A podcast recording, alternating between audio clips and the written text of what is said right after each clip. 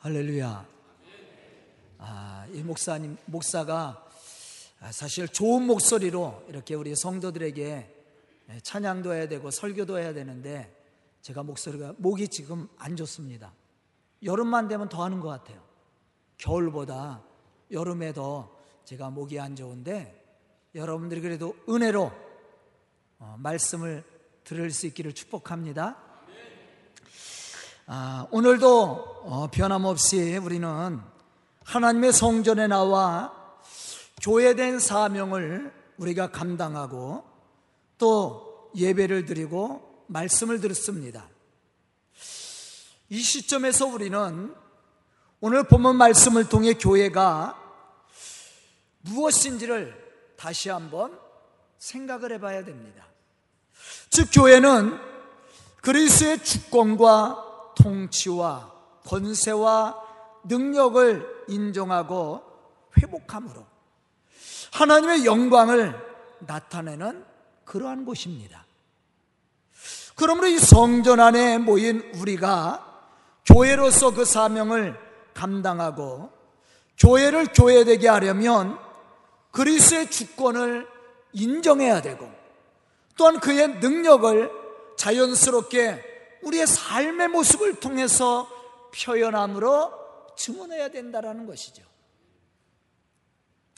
그럼 우리 교회가 그리스의 주권을 세워감으로 맡겨진 이 사명을 감당해 나가려면 어떠한 교회의 모습을 우리가 갖추어야 될까? 우리가 오늘 말씀을 통해서 생각을 해봐야 됩니다.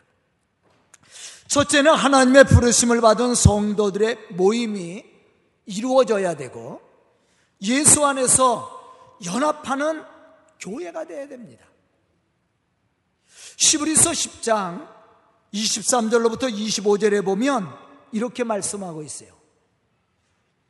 약속하신 이는 미쁘시니 우리가 믿는 도리의 소망을 움직이지 말며 굳게 잡고 서로 돌아보아 사랑과 선행을 격려하며 모이기를 패하는 어떠한 사람들의 습관과 같이 하지 말고 오직 권하여 그날이 가까움을 볼수록 더욱 그리하자 그렇게 말씀을 했어요. 즉 다시 말하면 교회는 하나님의 부르심을 받은 성도들이 약속하신 하나님이 약속하신 말씀과 믿음의 소망을 가지고 그리스의 사랑과 선행으로 격려하며 서로 돌아보며 하나님의 구원을 이루어가는 그러한 현장이 되어야 된다는 거예요. 그러기 위해서는 우리를 부르신 그 부르심의 소망이 무엇인지를 우리가 분명히 알아야 돼요. 우리를 부르신 하나님의 소망이 무엇인지를 우리가 분명히 알지 못하면 우리가 교회된 이 교회가 하나님의 부르심에 합당한 일들을 감당해 나갈 수가 없는 거예요. 그럼 하나님이 우리를 부르신 이유가 무엇일까? 그것은 그리스도 안에 속한 자로 사명을 감당해 나가게 하기 위해서 하나님이 우리를 부르셨다라는 거예요. 로마서 1장 6절에 보면 이렇게 말씀하고 있습니다. 너희도 그들 중에서 예수 그리스도의 것이요 부르심을 받은 자니라. 여기서 보면 그리스도의 것으로 부르심을 받았다. 우리가 그리스도의 것으로 부르심을 받았다고 말씀하고 있습니다. 이 말은 그리스도의 몸에 속한 자라는 거예요. 우리가 그리스도의 것으로 부르심을 받았다라는 말은 그리스도에게 속하여 있다라는 말입니다. 요한복음 15장에 보면 예수님을 포도나무로 비유했습니다.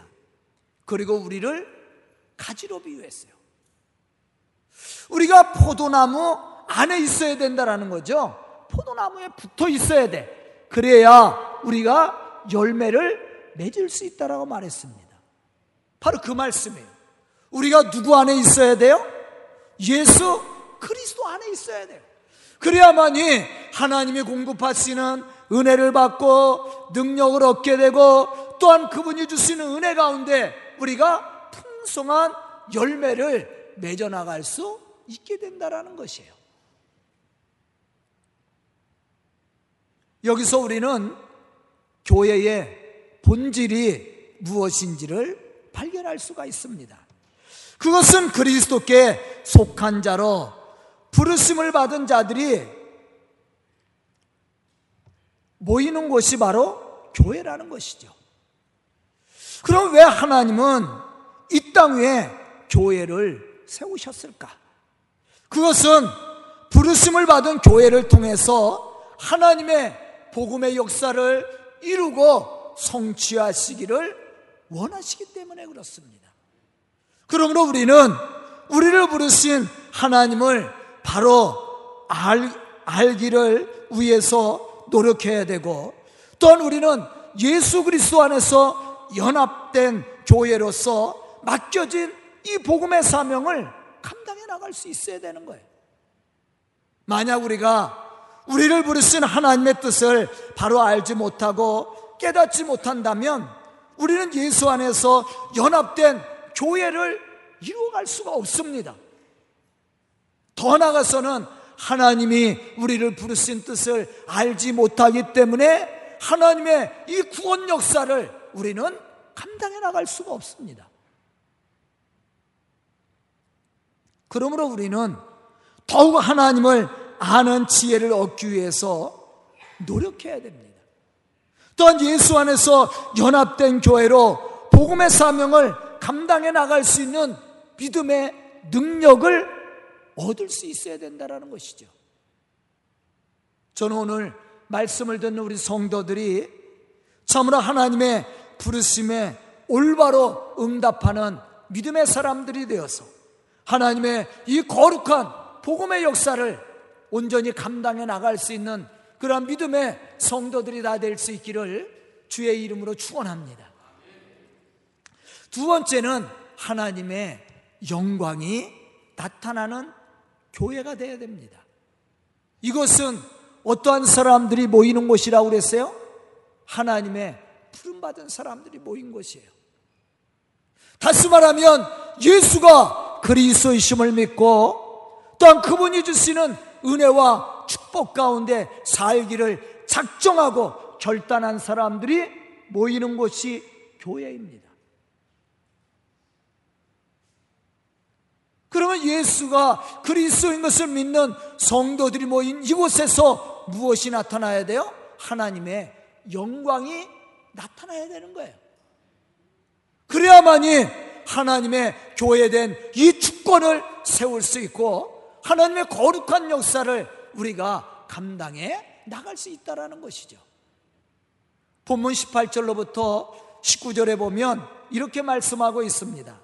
너희 마음의 눈을 밝히사 그의 부르심의 소망이 무엇이며 성도 안에서 그 기업의 영광의 풍성함이 무엇이며 그의 심의 위력으로 역사하심을 따라 믿는 우리에게 베푸신 능력의 지극히 크심이 어떠한 것을 너희로 알게 하시기를 구하노라. 지금 이 말씀은 바울이 예배석 교회 성도들을 위해서 기도하는 내용이에요. 그것은 바로 하나님의 영광을 위해서 우리가 어떠한 신앙의 모습을 가질 것인가 그것에 대해서 우리에게 가르쳐 주고 있는 말씀이기도 합니다. 우리가 하나님을 영화롭게 하는 신앙의 기초가 무엇입니까? 그것은 전능하신 하나님이 우리의 마음의 눈을 밝히시고 그의 부르심의 소망이 무엇인지 우리가 또 분명히 알아야 되고 부르심 받은 성도들에게 베풀어 주신 기업의 영광과 그 풍성함과 그 심의 위력으로서 역사하심을 따라 베풀어 주시는 그 능력이 지극하심이 무엇인지를 우리가 알아야 된다라는 거예요. 그러한 하나님의 역사하심과 축복하심이 체험되어질 때 우리는 비로소 하나님의 영광을 나타내며 교회의 권위를 세우며 하나님이 우리에게 원하시는 이 복음의 역사를 우리가 능히 감당해 나갈 수 있음을 말씀해 주고 있는 거예요. 여기서 안다라는 말은 단순히 인지하는 그러한 정도의 알미 아닙니다.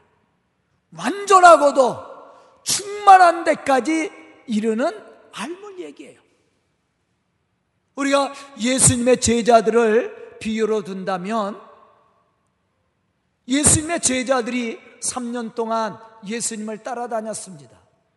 그들 스스로는 예수님을 알고 있다고 생각했어요. 그런데 온전히 아는 것이 아니죠. 그냥 자기의 객관적인 입장에서 아는 거예요. 세상적인 지식적으로 안 겁니다. 그러기 때문에 고난이 찾아왔을 때 예수님을 부인하기도 하고 예수님을 팔기도 하고 또 예수님이 고난받을 때 숨기도 하고 도망가기도 했던 거예요. 그러나 그들이 오순절 사건을 통해서 완전한 지식을 얻게 되죠.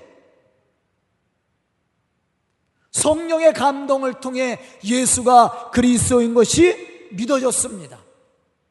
또 하나님이 예수 그리스도를 통해서 이루고자 했던 사명이 무엇인지, 또 하나님이 우리를 통해서 하시고자 하는 일이 무엇인지 그들이 분명히 알게 되었어요. 아는 것뿐만 아니라 하나님의 충만하신 은혜가 그들의 삶 속에 충만히 채워졌다라는 것이죠. 그때 비로소 그들은 맡겨진 사명을 감당합니다. 고난이 찾아와도 흔들미 없는 믿음을 가지고 주의 거룩한 역사를 이루어갈 수 있었다라는 것이에요. 여기서 알미라는 것은 바로 그것을 의미하는 거예요. 그냥 객관적인 입장에서 세상적인 지식 가운데서 아는 것이 아니라 충만한 것을 얘기합니다. 바울은 단지 예배소 교회 성도들이 하나님의 존재와 성품을 객관적인 지식으로 알기를 원하지 않았습니다. 왜냐하면 이러한 지식은 하나님의 그 충만하신 은혜를 받을 수가 없기 때문에 그렇습니다. 또한 죄의 유혹을 이길 수 있는 믿음을 갖출 수가 없습니다. 하지만 하나님이 베풀어 주신 그 충만하신 은혜를 알고 믿고 체험한 사람은 세상에 어떠한 위기가 온다 할지라도 세상에 어떠한 위협이 온다 할지라도 흔들림이 없이 주의 거룩한 역사를 이루어갈 수 있게 된다는 거예요. 그래서 우리가 그리스도 안에서 하나님이 우리에게 베풀어 주시는 그 힘의 위력과 능력이 우리 속에 충만해야 된다는 거예요. 아멘.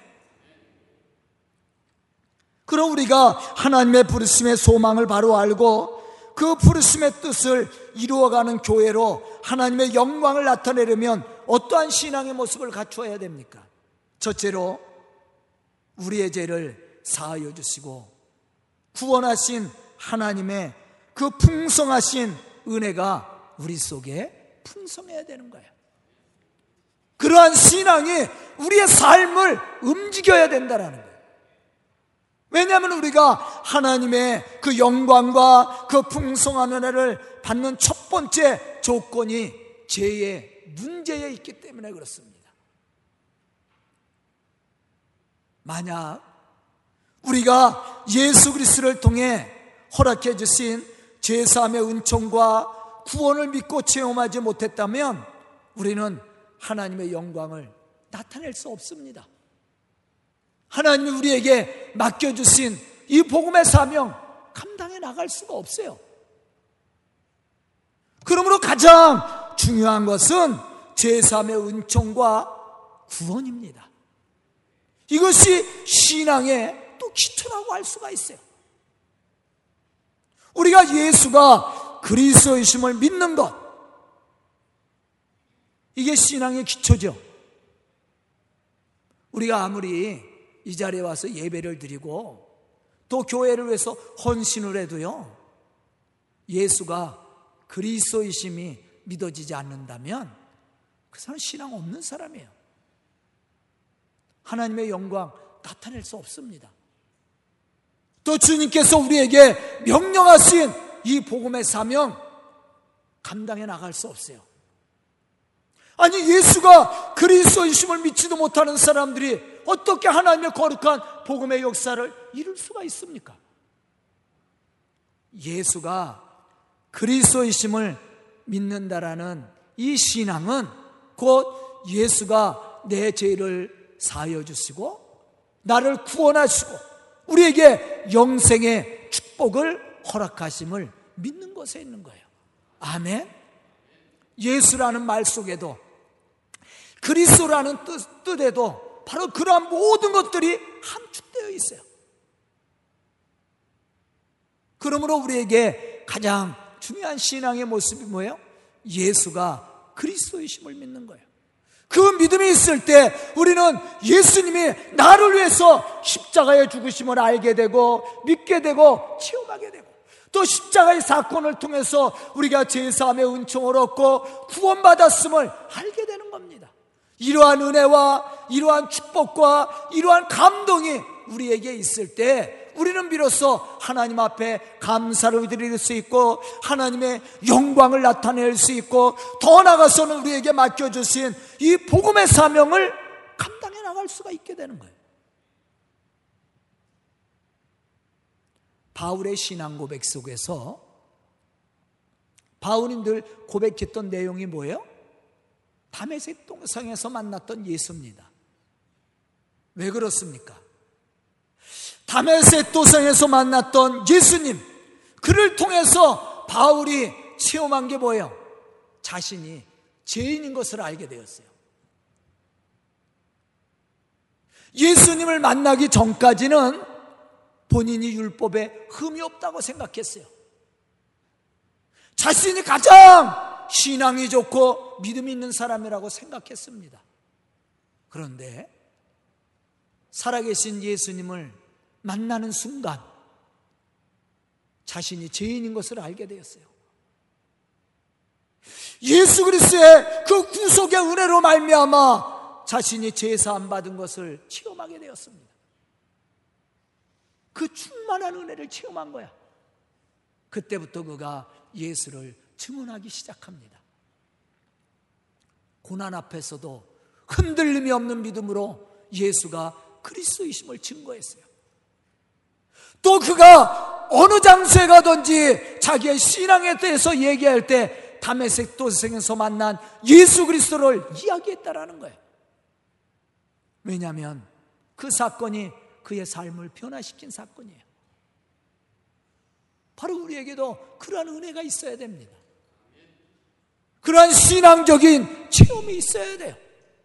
그래야만이 우리가 예수가 그리스도인 것을 증거할 수 있고 또 우리의 삶을 통해서 하나님의 영광을 나타내게 되는 거예요. 저도 모태 신앙입니다. 저희 할머니 때부터 예수를 믿었어요. 그러나 제가 예수를 만난 것은 고3 때 만났어요. 어려서부터 신앙생활 잘했습니다. 아주 교회 생활 철저하게 했어요. 그런데 제가 개인적으로 예수를 만난 것은 고3 때 만났어요. 아, 예수가 나의 구주인 것을 그때 고백하고 체험하게 되었다라는 거죠. 그 이후로부터 한 번도 흘린 적이 없어요. 우리도 그러한 신앙 체험이 있어야 돼요. 그래야만이 우리가 예수가 그리스도인 것을 증언하고 우리의 삶을 통해 하나님의 영광을 나타내게 되는 겁니다. 저는 오늘 말씀을 듣는 우리 성도들이 이러한 신앙의 체험을 통해 하나님을 영화롭게 하는 그러한 믿음의 성도들이 다 될 수 있기를 주의 이름으로 축원합니다. 또 한 가지는 하나님이 우리를 하나님의 거룩한 백성으로 부르셨고 또 사명을 주었음을 우리가 알아야 됩니다. 하나님은 세상 많은 사람들 중에서 우리를 하나님의 거룩한 백성으로 택하여 주셨고 은혜 가운데 살 수 있는 능력을 주었어요. 그런 이러한 은혜와 축복을 받은 우리가 감당해야 될 사명이 무엇입니까? 그것은 기쁨으로 주의 복음의 역사를 이루어가는 겁니다. 베드로전서 2장 9절에 보면 이러한 사실에 대해서 우리에게 말씀해 주고 있습니다. 너희는 택하신 족속이요 왕 같은 제사장들이요 거룩한 나라요 그의 소유된 백성이니 아멘. 우리는 하나님의 거룩한 백성으로 부름받은 성도들이에요. 그 부름받은 성도들이 이 성전에 나와 예배를 드립니다. 이게 교회예요, 교회. 아멘? 그러면 이 자리는 어떠한 사람들이 나와 예배 드리는 곳이에요? 하나님의 거룩한 백성들이 나와 예배 드리는 곳이에요.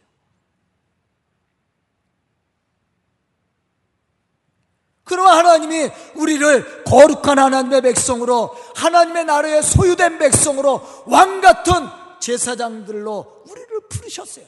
부르신 이유가 무엇입니까?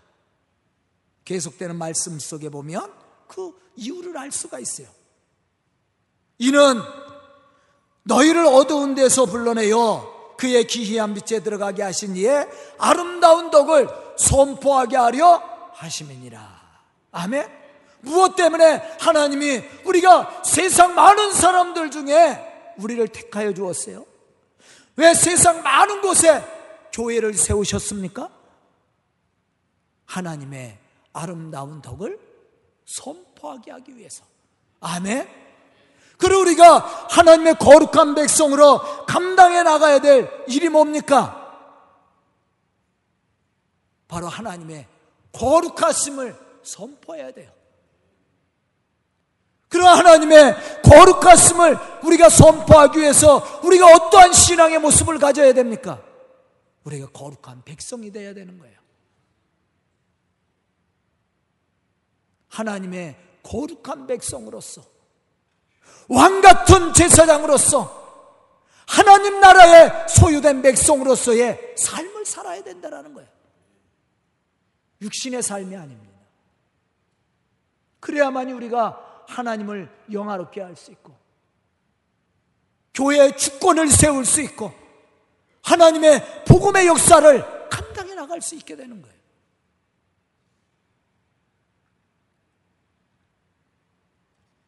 그런데 여기서 한 가지 우리가 깊이 생각해야 될 것이 있습니다.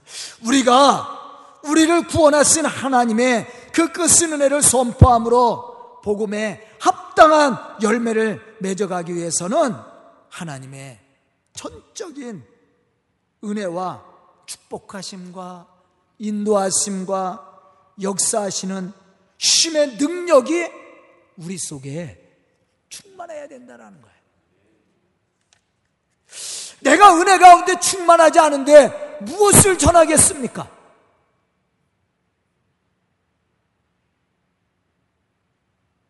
내 속에 은혜가 충만해야 전할 수 있는 힘이 생기는 거예요. 또한 그러한 은혜가 충만해야 우리가 전하는 복음이 힘이 되어서 사람들을 어떻게 해요? 감동시키고 변화시키는 겁니다. 아멘. 본문 19절에 보면 이렇게 말씀하고 있습니다. 그의 심의 위력으로 역사하심을 따라 믿는 우리에게 베푸신 능력의 지극히심이 어떠한 것을 너희로 알게 하시기를 구하노라. 왜 바울은 하나님의 역사, 역사하시는 힘의 위력과 능력이 믿는 우리들에게 베풀어 주심을 알게 되기를 기도하고 있었을까?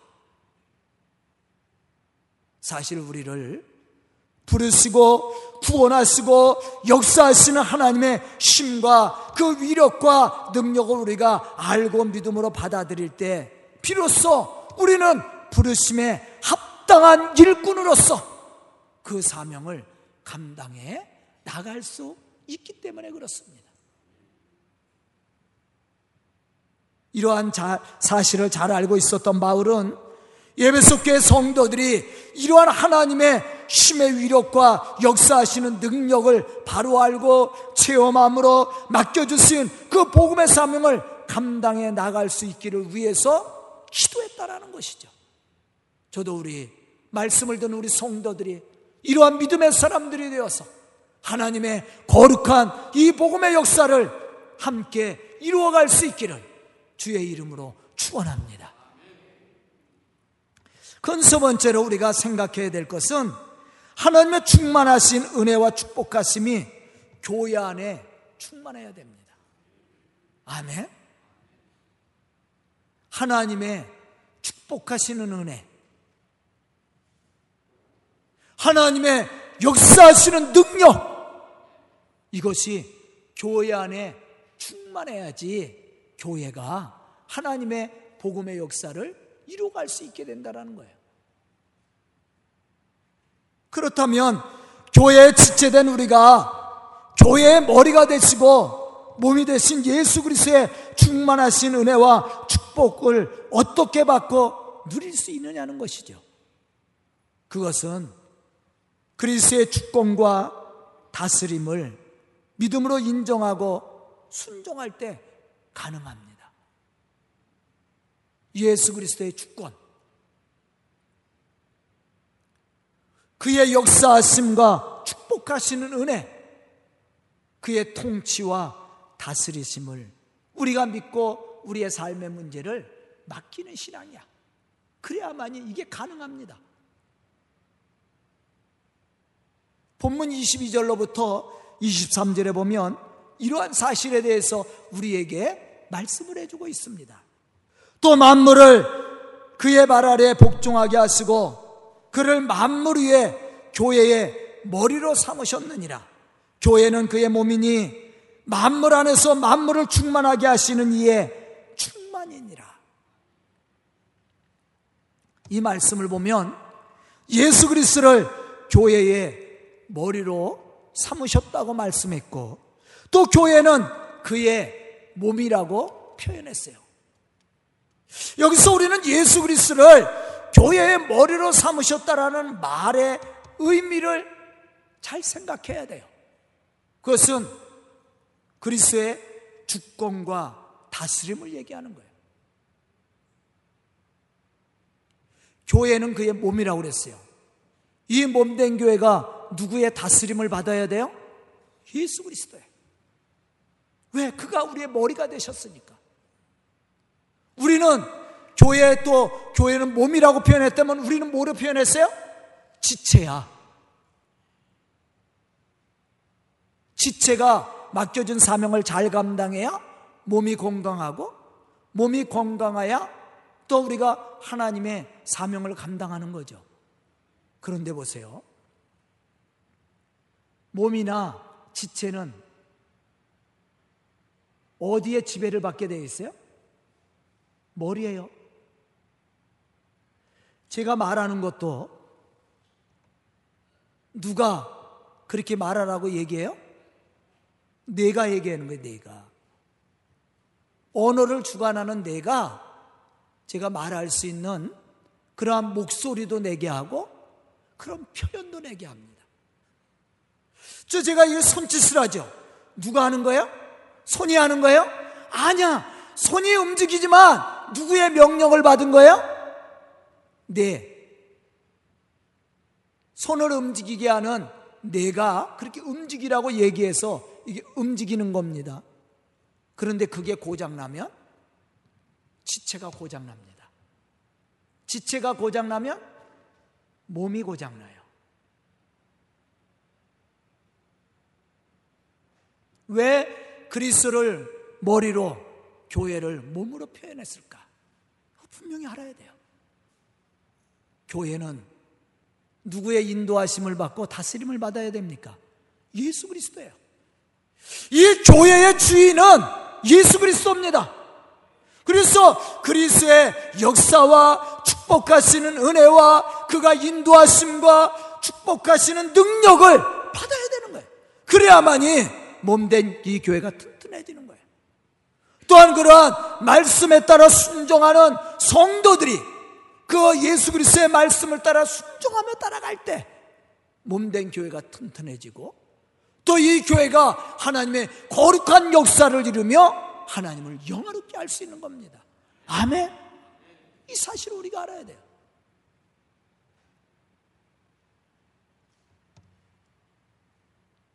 모든 것을 알게 하시고 이루시고 성취하시는 분이 바로 하나님이에요. 그런데 이러한 일들을 감당할 수 있도록 우리에게 주신 분이 있어요. 누구예요? 성령이에요, 성령.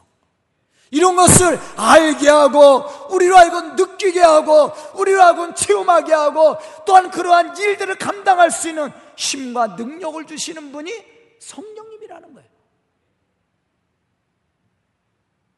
사실 우리는 우리가 교회를 세우고 복음의 일을 감당해 나간다고 생각할 때가 많이 있습니다. 하지만 분명한 것은 우리가 하는 게 아니에요. 성령이 일하시고 성령이 역사하시고 성령이 교회를 세워야 됩니다. 그래야만 이게 가능해지는 거예요. 내가 없으면 안 될 것 같죠? 제가 항상 그러잖아요. 지난번에도 얘기했어요. 아, 김현웅 목사가 이 서강교회 없으면 안 될 것 같죠? 없으면 더 잘 될 수도 있어요. 근데 제가 지금 이 자리에 있어야 되는 것은 제가 조금 더 교회에 도움이 될까 해서 있는 거야. 네? 여러분들도 마찬가지야. 여러분들 없다고 교회가 무너져요? 아니에요. 누군가 일할 사람이 또 나타납니다. 하나님은 그렇게 일하셔요. 중세 시대도 마찬가지고 초대교회도 마찬가지예요. 핍박하는 자들이 믿는 자들을 잡아다 죽이고 교회를 무너뜨렸다고 그래서 교회가 무너졌어요? 아니에요. 순교당하는 사람이 있으면 또 일하는 사람이 나타납니다. 더 크게 일을 해요. 예수님이 세상에 없으면 안 될 것 같았죠. 예수님이 세상을 떠나니까 제자들이 성령의 능력을 받아 더 큰 일들을 감당했어요. 교회도 마찬가지예요. 내가 없으면 되나 봐라. 없어도 상관없습니다. 근데 내가 있음으로 도움이 되는 거예요. 그걸 알아야 돼. 교회는 누가 역사하시고 축복해야 됩니까? 성령이야. 그리고 어떠한 사람들이 있어요. 성령의 인도하심을 따라 순종하는 믿음의 사람들이 있어야 돼. 우리 교회도 마찬가지예요. 그런 일꾼들이 있습니다. 그분들이 있기 때문에 교회가 든든히 세워져 가고 하나님의 거룩한 역사를 이루어가는 거야. 본문 17절에 보면 이러한 사실에 대해서 우리에게 말씀해 주고 있습니다. 우리 주 예수 그리스도의 하나님, 영광의 아버지께서 지혜와 계시의 영을 너희에게 주사 하나님을 알게 하시고 우리가 어떻게 하나님을 알게 되었습니까? 지혜와 계시의 영을 주셨어요. 초대교회 사도들이 어떻게 하나님의 역사를 이루어갔습니까? 오순절 성령의 은혜를 받았을 때에 그들이 능력 있는 믿음의 사람으로 하나님의 거룩한 역사를 이루어갔습니다.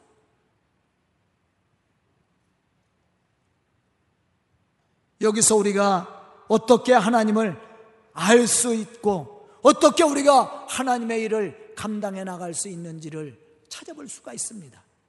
바로 하나님이 부어주시는 성령의 은혜가 있어야 돼요. 그래야만 우리가 예수가 그리스도이심을 고백할 수가 있고 또 우리가 능력 있는 믿음의 사람으로 하나님이 우리에게 허락하시는 그 충만함을 체험할 수 있게 되는 거예요. 오늘 본문 말씀 속에서도 우리에게 말씀해 주고 있습니다. 만물을 충만하게 하시는 그 하나님의 충만함이 우리 속에 있어야 된다고 그랬어요. 이 충만함을 우리가 어떻게 체험할 수가 있습니까? 성령의 역사하시는 은혜가 있어야 돼요. 제자들이 3년 동안 예수님을 따라다녔습니다. 왜 예수님을 몰랐겠습니까? 왜 예수님의 능력을 알지 못했겠어요? 분명히 알고 있었어요. 그러나 그 충만함이 없었다라는 거예요. 예수님이 계시지 않았지만 오순절 성령이 주시는 은혜가 우리 집사님 좀 빨리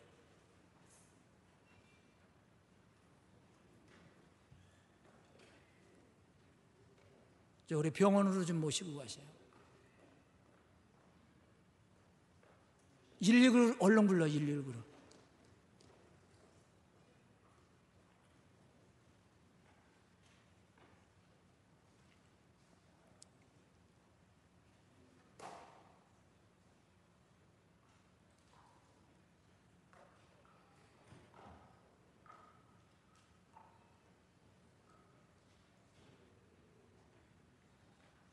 같이 좀 같이 좀 들어요.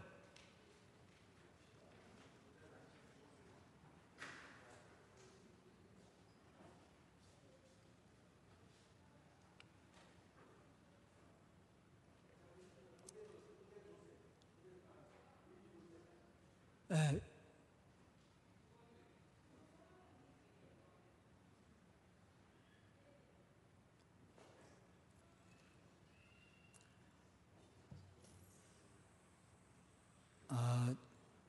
우리 저기 배석인 집사님이 일주일에 몇 번씩 투석을 받습니다. 그래서 몸이 원체 안 좋으신 분이기 때문에 괜찮아질 거예요. 우리 집사님이 일주일에 세 번 정도 이렇게 투석을 받고 또 이렇게 여러 가지 병이 있으신데요. 괜찮으셨는데